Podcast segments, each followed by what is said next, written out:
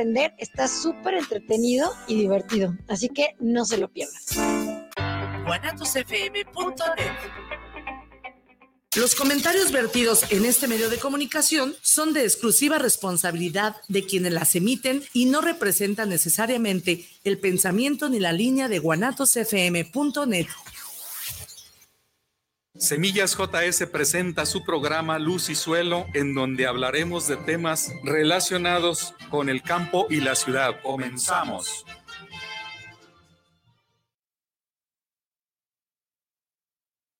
Buenas tardes.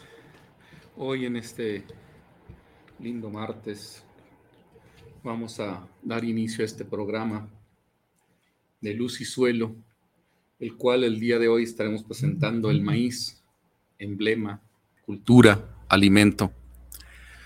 Así es, nuestro maíz, nuestro país. Antes de entrar al tema, quiero mandar un saludo y unas felicitaciones a los que cumplan años, que la estén pasando muy bien en su, en su núcleo familiar, en el hogar, disfrutando de una rica comida y una buena música por qué no un buen programa de agronomía. Eh, bueno, este, el cultivo del maíz es prácticamente eh, emblema.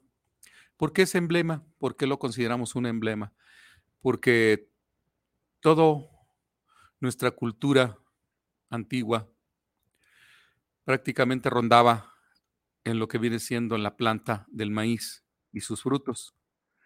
Esto lo hace y lo hace constar en todo lo que viene siendo las esculturas, escrituras, cultos, y se ve cómo hacían prácticamente honores y pues hacían incluso al, al dios maíz.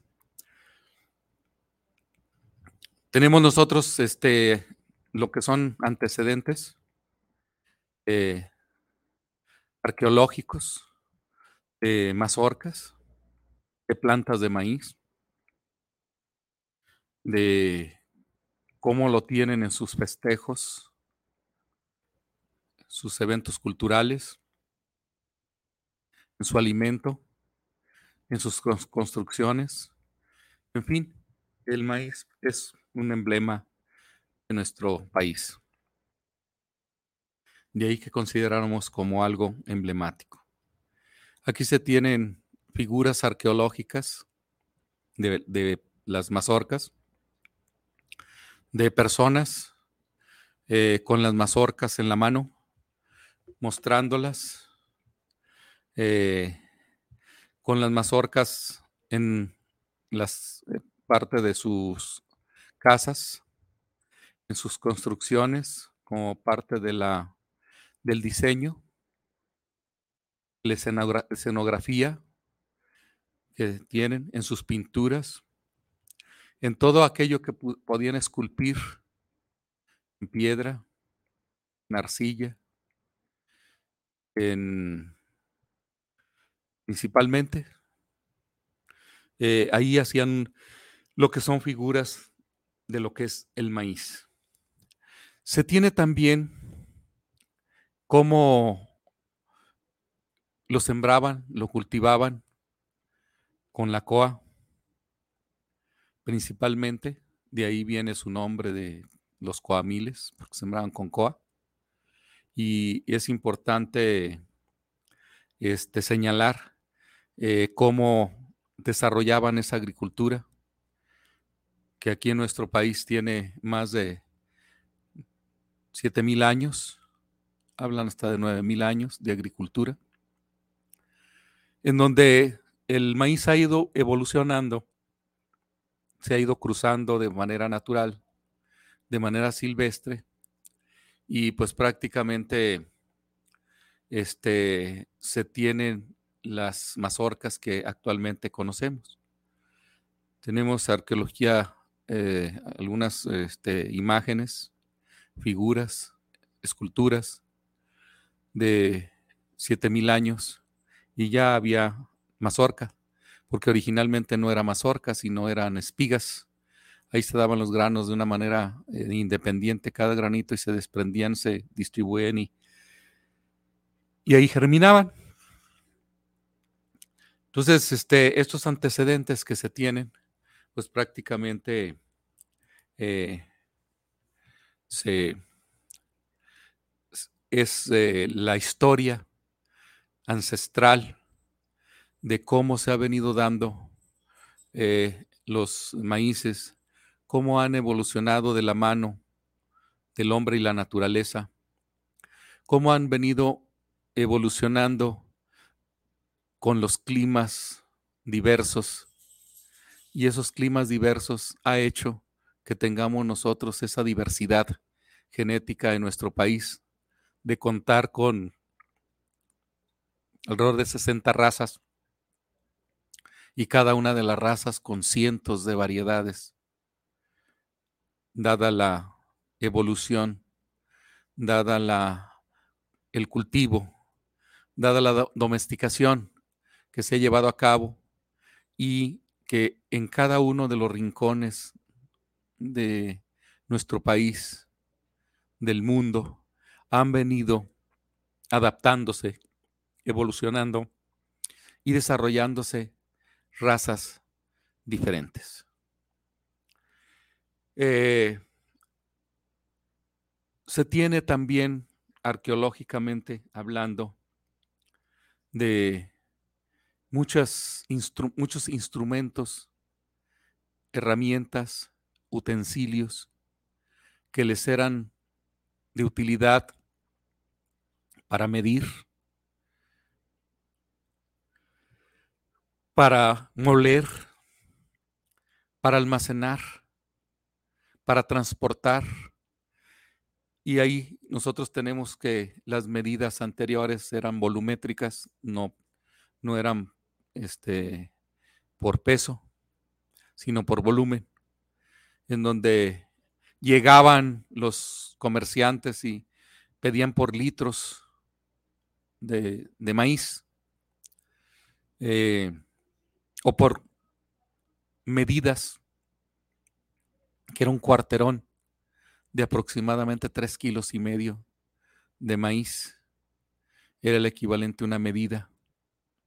Y el litro, pues obviamente era un, un recipiente de lo cual agarraba eh, mil mililitros de agua, pero ya del maíz será menos, alrededor de 700 gramos. Sin embargo, pues, no te decía te vendo 700 gramos o véndeme 700 gramos, véndenme un litro de maíz o una medida que equivalía aproximadamente a unos 5 litros.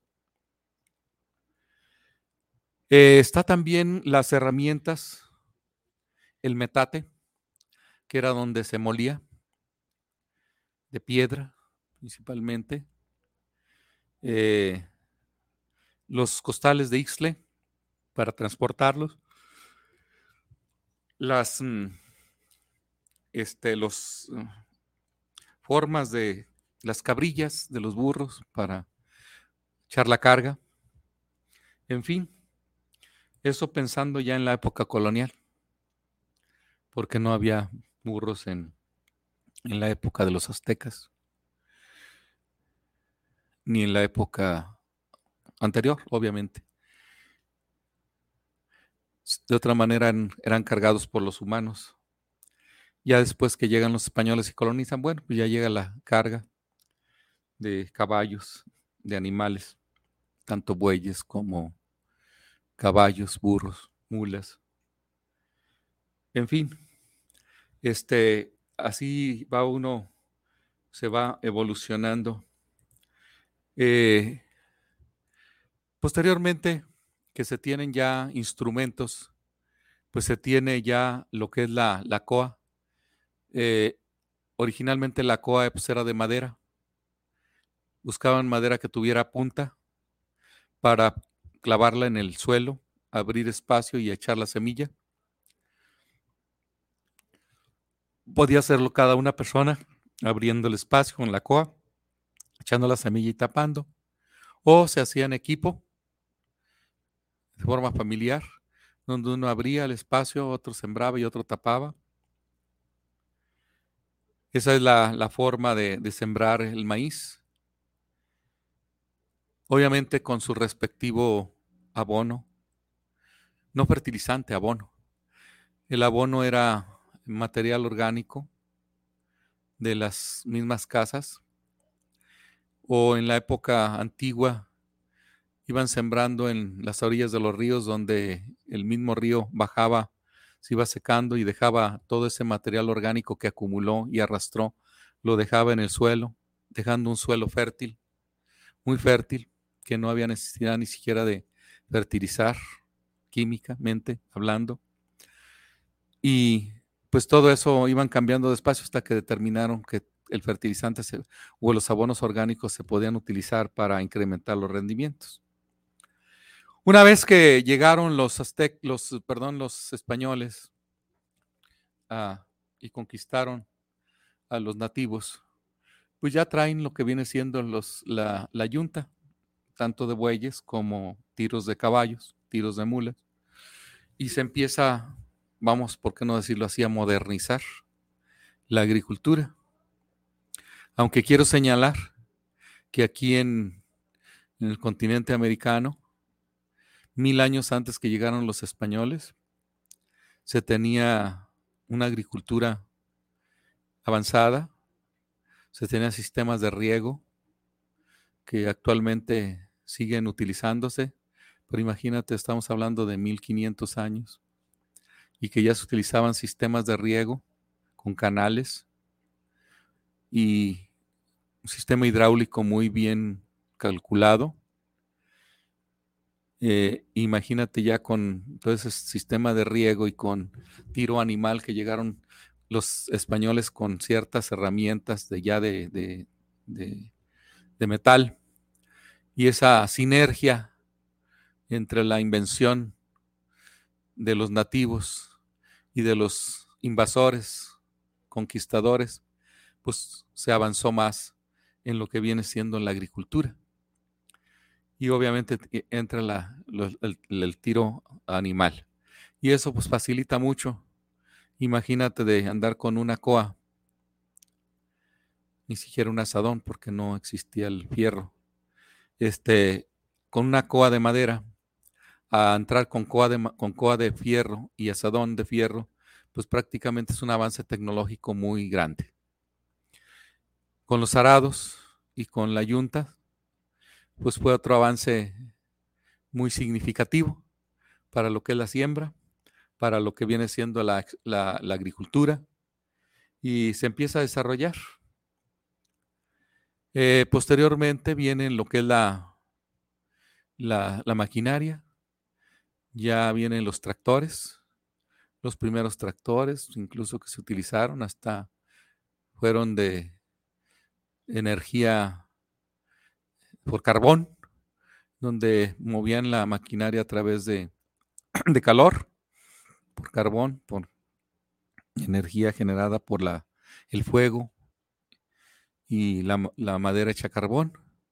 Después viene la combustión interna, ya con una vez que se determina y se encuentra petróleo, que ya los pueden echar a andar vehículos, tractores, con ese tipo de, insumos, de ese tipo de, combustible, y pues viene a renovar todo ese esquema en el siglo, finales del siglo XIX, y ya pues entra en su apogeo muy fuerte en el siglo XX, ya con toda esa tecnología, ya llegar hasta lo más avanzado, que son las mm, eh, la maquinaria que, actualmente conocemos. Los medios, los mecanismos de transporte, pues en aquel tiempo, con la invención de la rueda y la, eh, eh, las carretas para transporte, pues esa era una prácticamente un avance muy significativo. Eh, las cosechadoras, pues teníamos cosechadora manual, que eran las canastas o petacas, quiriguas, chiquihuites, que se utilizaban para y se siguen utilizando todavía en algunas regiones de México. Es más, yo todavía utilizo ese tipo de canasta para cosechar experimentos, ya no tanto a nivel de comercial, porque ya hay maquinaria. Eh, y pues obviamente se pasa de la canasta, el piscalón para ir sacando el maíz de planta por planta, mazorca por mazorca, a las trilladoras que conocemos actualmente en campo, ya que pues obviamente esas herramientas para desgranar eran para piscar, pues había desde piscalón, canasta, máquina, herramientas para desgranar, pues tenemos la mano misma y desgranando el maíz con olote, un olote con otro, con el maíz hace fricción y se desgrana sin que te dañes tus delicadas manos. Eh, piedras, las piedras para piedras que son muy escamosas o que tienen mucha, una eh, superficie muy, muy áspera, muy rugosa, pues también servía para desgranar, friccionar la, mazorca y desgranar. Eh, las famosas piedras de olote son unas piedras redondas que se van de olote y se amarran con alambre o con soga, se requintan bien y se presionan y los, esa, esa piedra de olote pues era para, para desgranar, muy eficiente. Ya después vienen las maquinitas manuales que le metí una mazorca y desgranando. Después ya vienen las eléctricas o las de motor.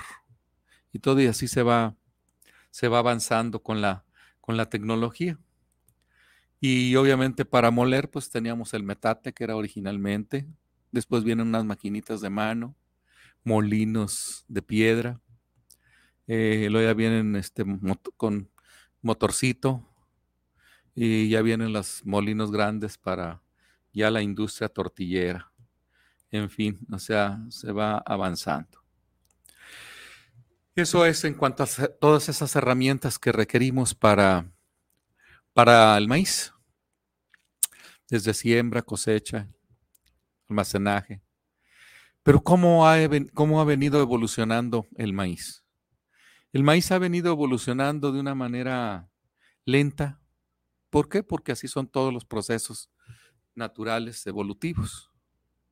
Estamos hablando de 9.000 años de agricultura, 9.000 años que se ha venido trabajando con la evolución natural y, eh, y la intervención del, humano, que partimos de, de un maíz que era una espiguilla, que actualmente se le conoce como el teocintle. Afortunadamente tenemos ese material todavía distribuido en gran parte aquí en el occidente de México. Lo encontramos en Michoacán, en Jalisco, Nayarit, Colima.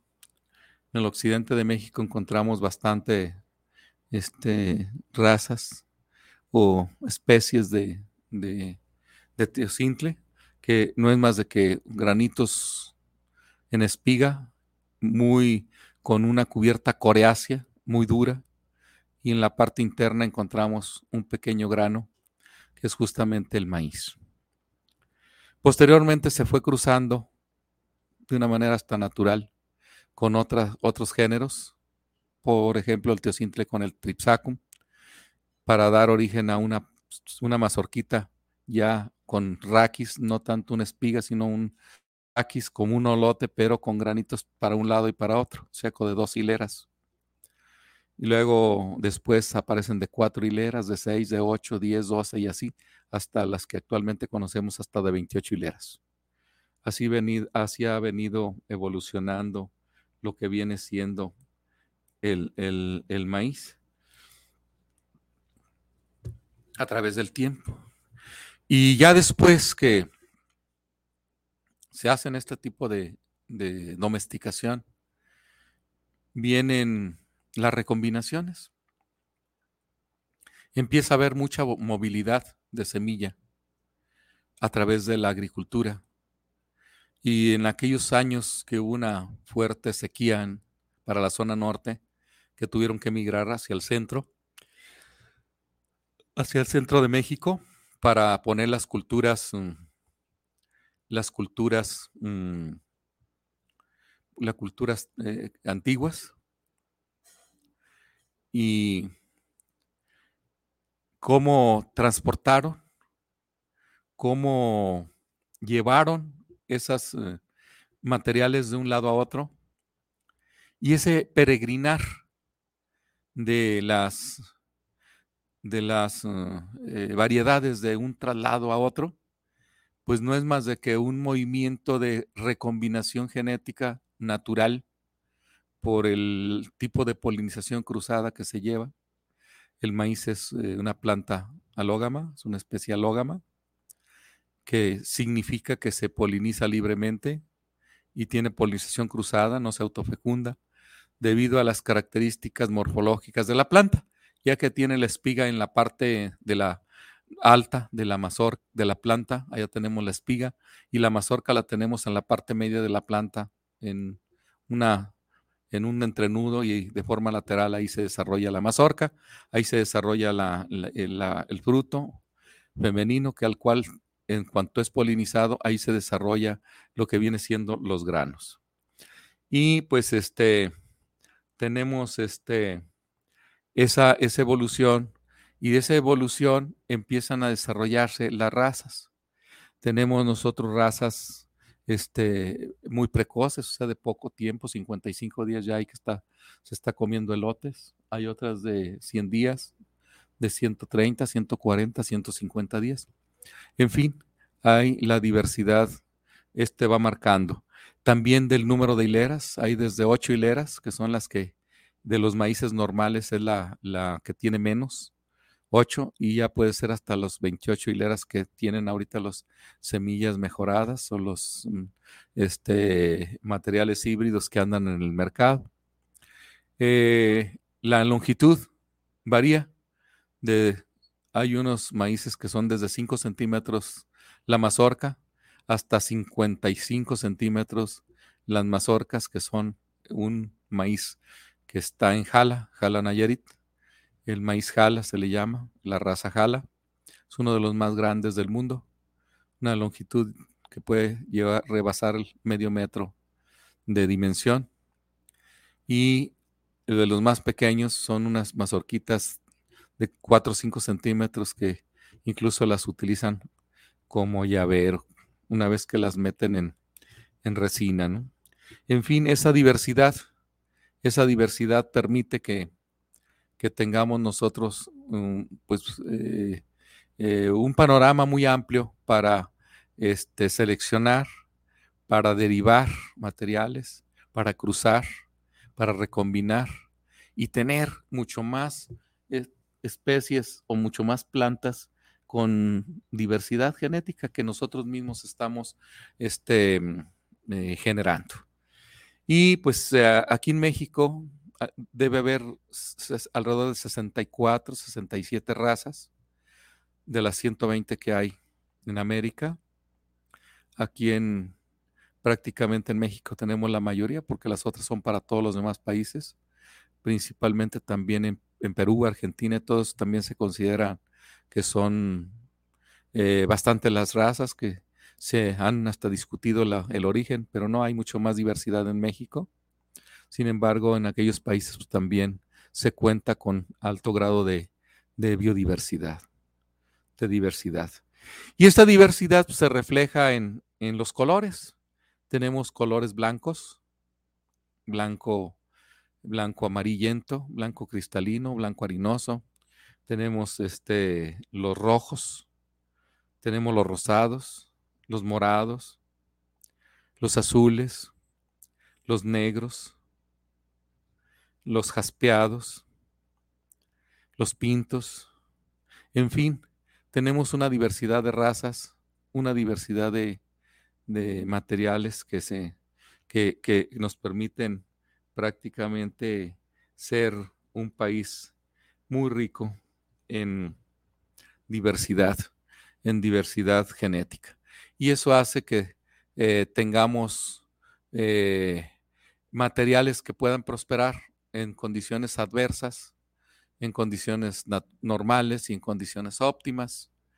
Eh, y tenemos diferente rendimiento precisamente por esa, por esa diversidad. Y eso es lo, importante. Eh, Este, ahora, si hablamos nosotros de, del maíz como nuestro alimento, porque hemos hablado mucho de, lo que es el cultivo y cómo ha venido evolucionando. Sin embargo, pues también tenemos que ver lo que es la, eh, como alimento, dice, el maíz es uno de los cereales más importantes del mundo. Dice, el maíz es un cultivo representativo de nuestro país por su importancia económica, social y cultural. Ya lo hemos venido recalcando y retomando esos temas. Cultural porque todo ronda o gira en función al maíz. Incluso las pirámides de Teotihuacán están basadas en una planta de maíz, en donde tiene una donde está la, raíz y luego los tallos, la mazorca y le sigue hasta llegar a la espiga. Está construida y diseñada en base a una planta de maíz. Es eh, cultural porque es de carácter religioso. En el caso de aquí tenemos la Sierra Huichola, los, los nativos de esa zona, los huicholes, pues prácticamente tienen festividades con respecto al maíz. Y pues es una cultura muy bonita, como prácticamente le dan un valor muy especial a este cultivo. En el aspecto económico, pues ni se diga, pues prácticamente es nuestra fuente principal de alimento, que si no hubiera maíz, pues estaríamos en un caos muy fuerte tendríamos que comprarlo de donde fuera, pero no podemos quedarnos sin maíz, menos sin una tortilla en la mesa. Entonces, prácticamente es importante para lo que viene siendo el alimento. México ocupa el octavo lugar en la producción mundial. Es importante señalar que, que a pesar de que es nativo, no tenemos el primer lugar en la producción pero un octavo lugar no es malo. ¿Por qué? Porque pues, somos más de 100 países, 160, 180 países. Y pensar que estamos en nuestro cultivo, en octavo lugar, siendo uno de los cinco principales cultivos en el mundo, eso significa que la alimentación del mundo está basada en cinco cultivos. En lo que viene siendo el maíz, lo que viene siendo el trigo, lo que viene siendo el sorgo y lo que viene siendo el arroz. Si lo vamos por partes, el maíz, nuestro principal alimento es toda Latinoamérica, como fuente alimenticia. Eh, en el caso del trigo, en, la, en, lo que es la zona europea y la zona de, Rusia, es el, el trigo. El sorgo, tenemos la India, tenemos África. El arroz, pues obviamente lo tenemos en toda la zona de, de China, Japón y algunos otros países. Entonces son los principales cultivos que se tienen. Y este, en el caso del, del frijol, pues es más localizado para Latinoamérica, la papa más hacia otras las partes frías como Irlanda. En fin, como pueden ver, son pocos los cultivos que eh, alimentan al mundo. Si en un momento dado se acabaron esos cultivos, prácticamente casi estábamos destinados a morir el 80% de la población mundial. Sin embargo, pues aquí en México, nada más en México, sembramos 900 cultivos. 900 cultivos tenemos. Obviamente algunos con muy poquita superficie, pero se cultivan. Sin embargo, cinco son los que mueven la economía, cinco son los que mueven los alimentos y son conocidos como cultivos estratégicos por la capacidad que tienen de almacenarse sin echarse a perder. Eso es lo interesante. Entonces, a nivel mundial, pues nosotros aportamos aportamos este aportamos bastante eh, al mundo, lo que es el, el maíz. El maíz es una planta, el maíz actual, el maíz cultivado, es una planta completamente domesticada. Y de tal forma que el hombre y el, el maíz han vivido evolucionando juntos o han venido evolucionando juntos desde hace mucho tiempo. Eso hace que eh, seamos el uno para el otro, tanto el maíz para el humano, para México, el humano mexicano, como para el maíz, el humano como el maíz para eh, en forma recíproca. Eso es mucho, muy importante. Y se ha, se ha, visto, se ha vivido todas las transformaciones que han pasado por el maíz. Esto es a través de la escritura, a través de la información escrita, a través de la información por esculturas, de la información a través de del conocimiento empírico, al conocimiento de, la transmisión de voz a voz, de generación en generación, sin haber sido escrito, del padre, del, desde el abuelo, padre, hijo, y así sucesivamente se va, se va este, manejando la información.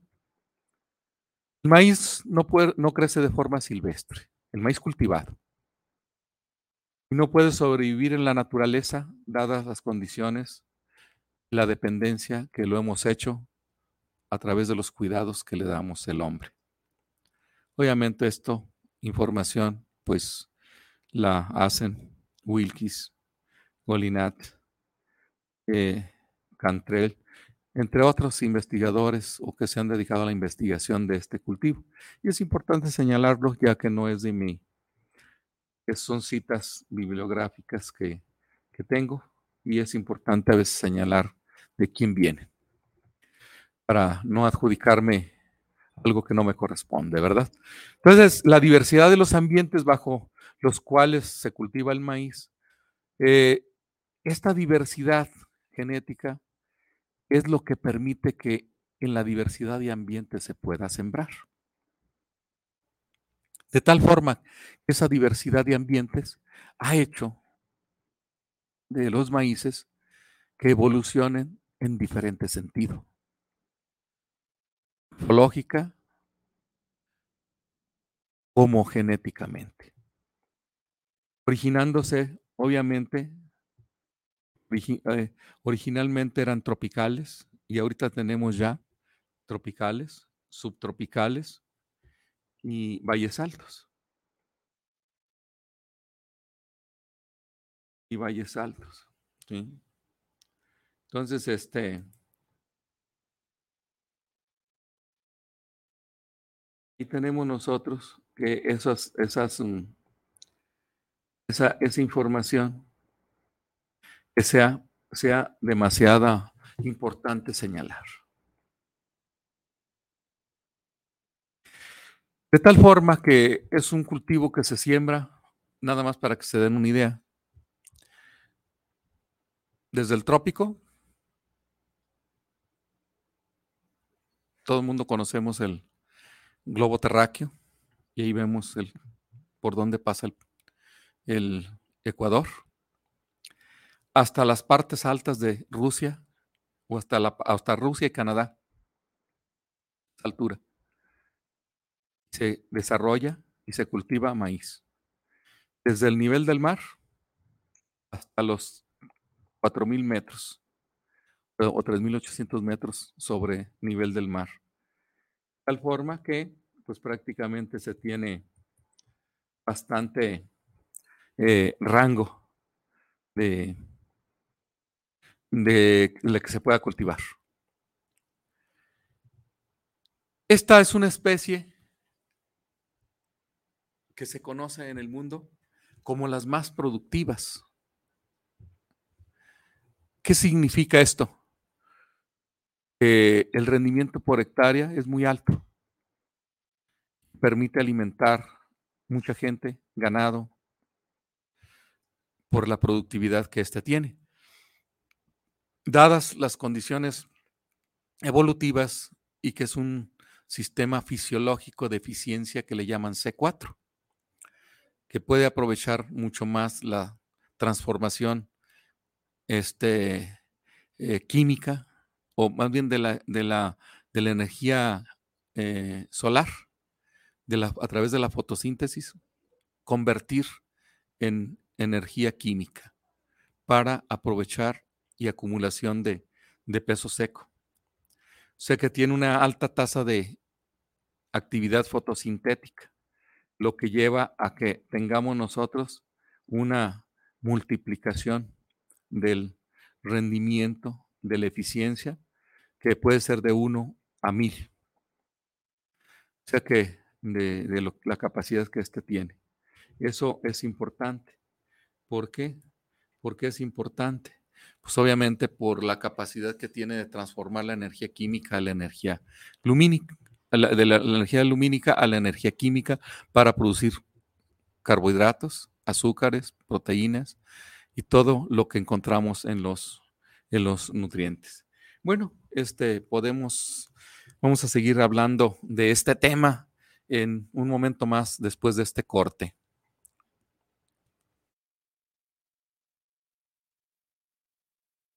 ¿Te gustaría estudiar un diplomado en métodos alternos y solución de conflictos? Te invitamos a cursarlo, es completamente en línea. Comunícate al 3 veces 3 80 96 264, avalado por el Instituto de Justicia Alternativa. Puedes certificarte como mediador o mediadora. ¿Te gusta el terror? Inscríbete a la mejor plataforma de streaming 59 pesos mensuales o 2.99 dólares por mes. Entra a https dos puntos diagonal diagonal umbra.stream y disfruta del mejor mundo del terror. Guanatos FM y Cinema Macabre te recomiendan.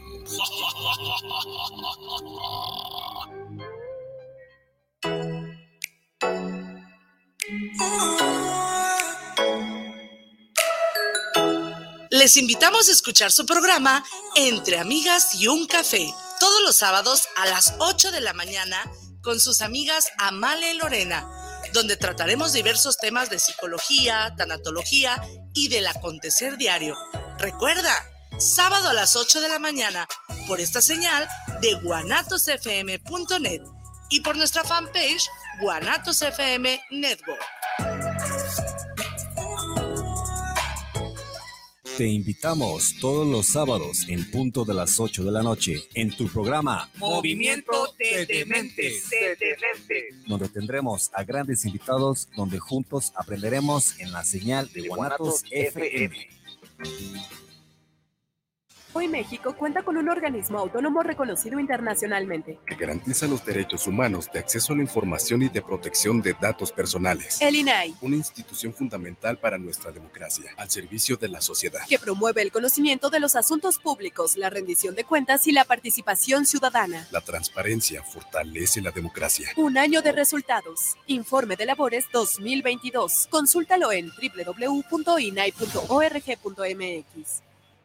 Hola, ¿cómo están? Yo soy Jackie González, locutora y conductora acá en Guadalajara y los quiero invitar a que escuchen todos los jueves de 3 a 4 de la tarde por Guanatos FM lo que callamos los agentes de seguros, el espacio donde se dice la neta de los seguros, que además de aprender está súper entretenido y divertido, así que no se lo pierdan.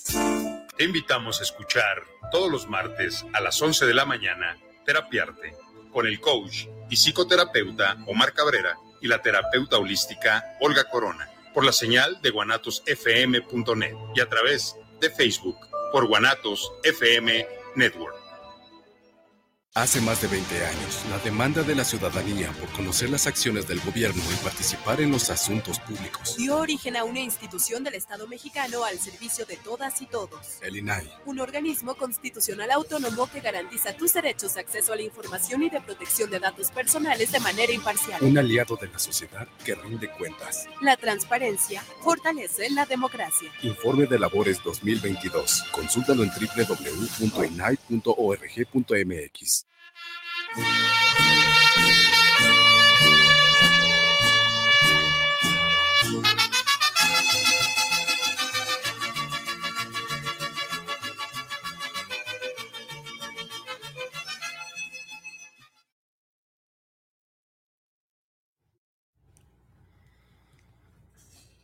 Aquí tenemos unos mensajes de nuestros radioescuchas. Es interesante y es mucho gusto, me da mucho gusto recibir mensajes de ustedes. Isabel Rojas, saludos para el programa de Luz y Suelo. Un gran programa, saludos. Pues muchas gracias por, por este, ese gran mensaje, ese ánimo que nos puede dar para continuar nosotros trabajando con, con ánimo. Alberto Rivas, saludos al ingeniero Sánchez, escuchando el tema del maíz. Un saludo, Alberto. Ana María Sánchez, saludos para el ingeniero de Luz y Suelo, escuchando su excelente tema de cada martes. Pues un saludo, Ana María, y pues ahí, ojalá y nos sigas escuchando y, sigas participando con, tus eh, mensajes de ánimo. Andrés Alvarado, saludos al programa desde Elgin, Past, Texas. Saludos a Luz y Suelo. Un saludo, Andrés. Bueno, pues este, tenemos que, este, eh, realmente el ámbito agronómico, desde un punto de vista eh, social o general, no es muy común, puesto que eh, lo social, la historia, eh, lo emocional, eh, la política, todo eso trae un poquito más de, entusiasmo quizá que cuando habla uno de aspectos técnicos, de aspectos científicos, de aspectos este, un poquito más, mm, pues eh, a lo mejor le llamaríamos un poquito más áridos, más para entenderse, para comprenderse, y quizá de eso sea lo más complicado. Y más así a veces cuando me veo y digo, ah, caray, necesito quizás darle un poquito más de alegría. A veces yo mismo me veo tan triste que digo yo, ay, caray, este, necesitamos, necesito eh, dar un poquito más de, de alegría y entusiasmo a lo que viene siendo mi presentación para que tengamos un poquito más de, de entereza y todo hacia lo que uno explica aquí, ¿verdad? Ya señalaba que este cultivo del maíz es uno de los principales en el mundo y aparte es de alto rendimiento y es por ello que nos puede alimentar más hacia la población y, que se tiene como cultivo estratégico mundial. Nada más para citar unos datos. Imagínense ustedes que tuviéramos puro alimento que perecederos, como lo es el país de Cuba. Yo visité a Cuba en el 86 y 87, estuve un mes en cada año y me tocó ver que no tenían cultivos estratégicos. ¿Por qué? Porque todos sus cultivos es la malanga, que es un tubérculo, la papa, que es otro tubérculo, la yuca, que es otro tubérculo. El único que tenían de grano el arroz. Hay aparte caña de azúcar, pero prácticamente no tenían, no tienen una diversidad de granos como nosotros los tenemos aquí. De tal forma que para en una crisis de cualquier tipo, hasta de pandemia como se nos dio, de guerra, pudiera ser que no es lo deseable, pero que tuvieras tú que parar la actividad agrícola. ¿Cómo te vas a mantener si no tienes este, cultivos estratégicos para almacenar y guardar y poderlos tener y disponer de ellos? Estados Unidos tiene eh, eh, millones y millones de hectáreas, tan solo la faja maicera tiene 16 millones, pero tiene muchos más para producir y produce hasta cinco veces más de lo que él necesita, de lo que necesita. De tal forma que si en cinco años no produce, no le hace falta maíz porque tiene esa capacidad de almacenarlo y porque se presta el cultivo. Entonces, a eso se le llama un cultivo estratégico, que tú puedas tenerlo, guardarlo y estarlo desarrollando como alimento. Y, y recuerdo que en el 88, que vino un cubano y se llevó una muestra de 10 gramos de sorgo blanco para consumo humano. Y con esos 10 gramos inundó, inundó Cuba con el cultivo del sorgo y lo tomó el ejército como cultivo estratégico. De tal forma que lo cultivan, lo almacenan y lo guardan y de ahí sacan harina para hacer tipo hockeys. Eh, eh, eh,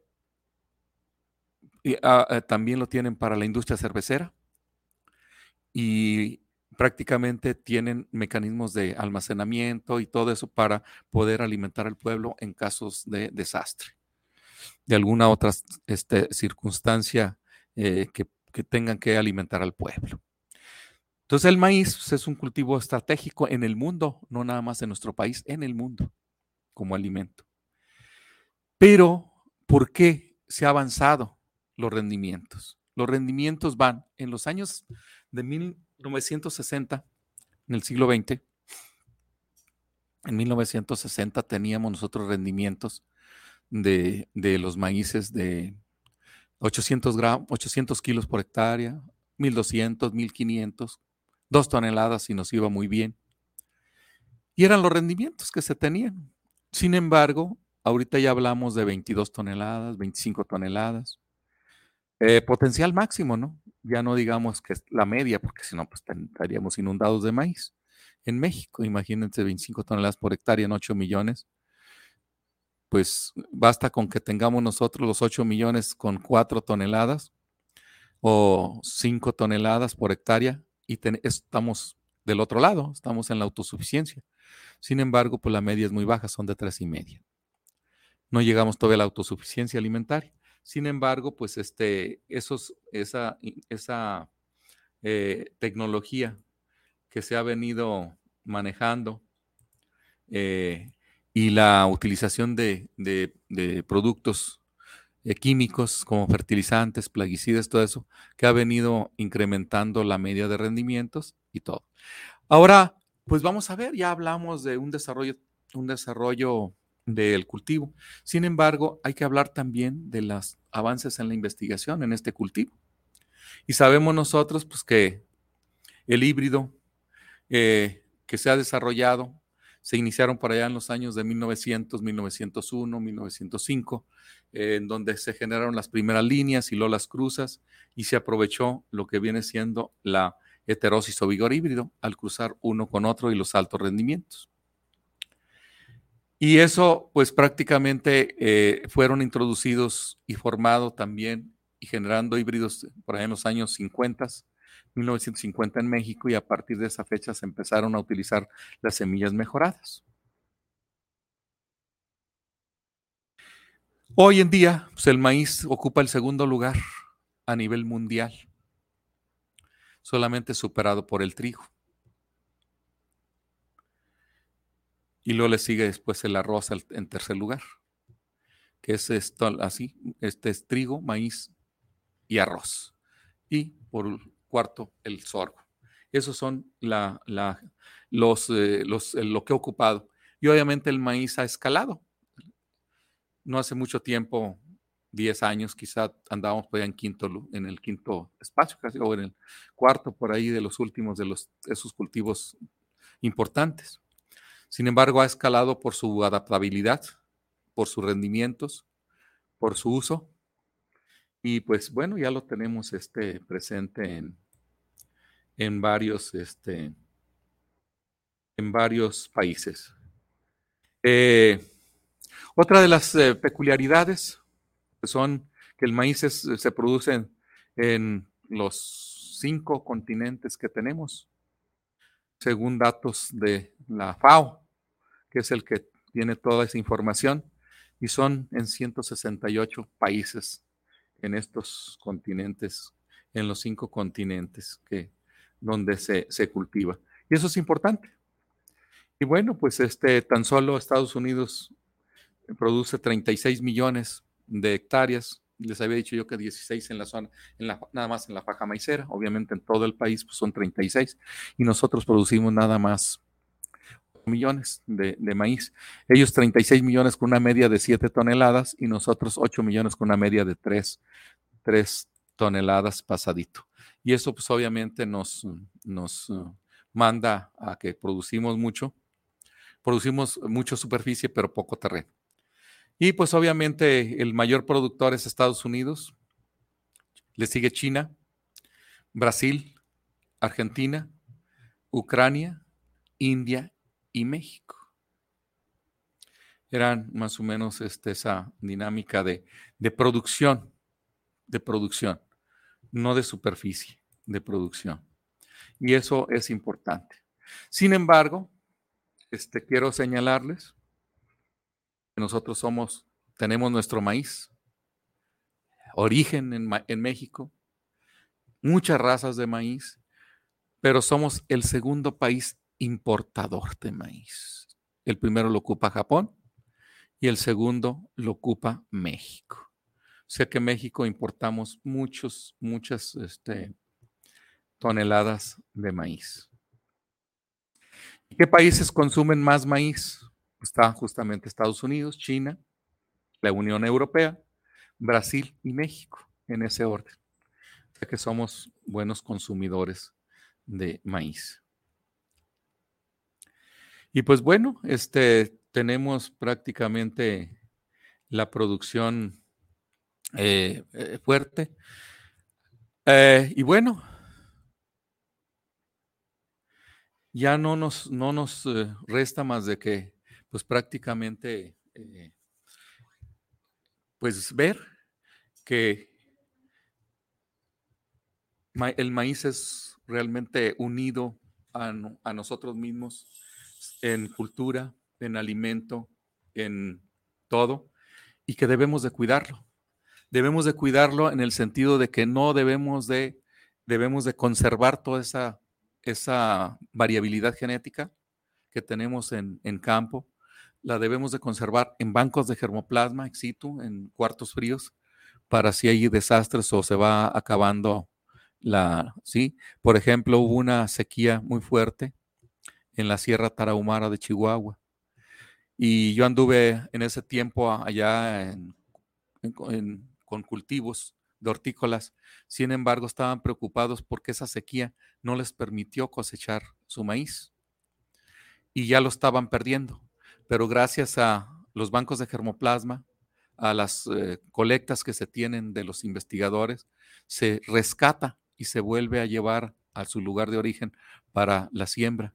Y eso debemos nosotros de conservar nuestra riqueza, a pesar de que ya nos se llevaron mucho a otros países y esos otros países lo están aprovechando, lo están así y a veces hasta lo registran, quieren registrarlos y patentarlos para después cobrarnos regalías de nuestro propio material. Y eso pues no se vale. No se vale que, se haga eso. No se vale, pero sí lo hacen.